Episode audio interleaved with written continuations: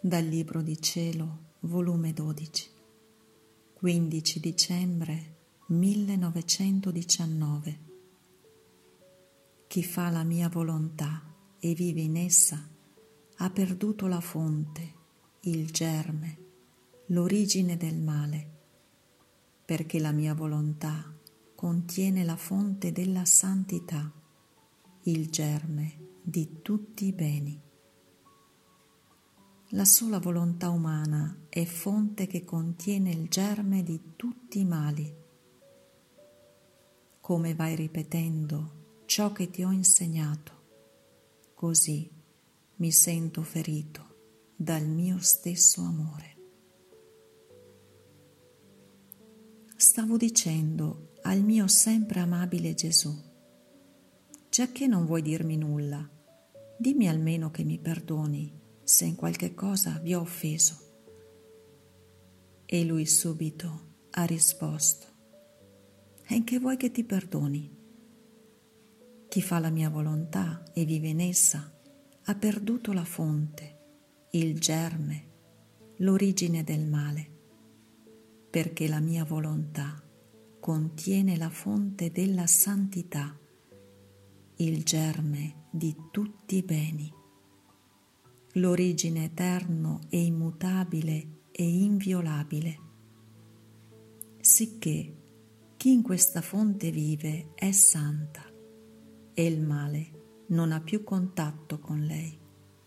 E se in qualche cosa apparente comparisce il male, l'origine, il germe santo, il male non attecchisce.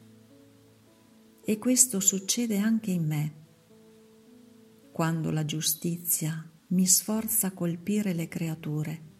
Apparentemente pare che loro faccio il male, facendole soffrire. E quante me ne dicono, fino a dirmi ingiusto.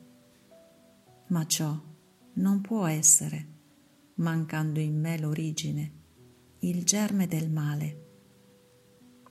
Anzi, in quella pena che mando c'è in me un amore più tenero e più intenso.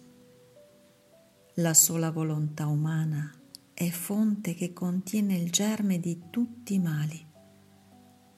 E se qualche bene pare che faccia, quel bene è infetto e chi tocca quel bene ne resterà infettato e avvelenato. Onde io ho seguito il mio corso, cioè di sostituirmi per tutti come Gesù mi ha insegnato, come sta accennato altrove nei miei scritti. E mentre ciò facevo mi ha detto, Figlia mia, come vai ripetendo ciò che ti ho insegnato, così mi sento ferito dal mio stesso amore quando te lo insegnai io, ferii te col mio eterno amore. Quando me lo ripeti tu, ferisci me. E anche il solo ricordarti delle mie parole e insegnamenti sono ferite che mi mandi. Se mi vuoi bene, feriscimi sempre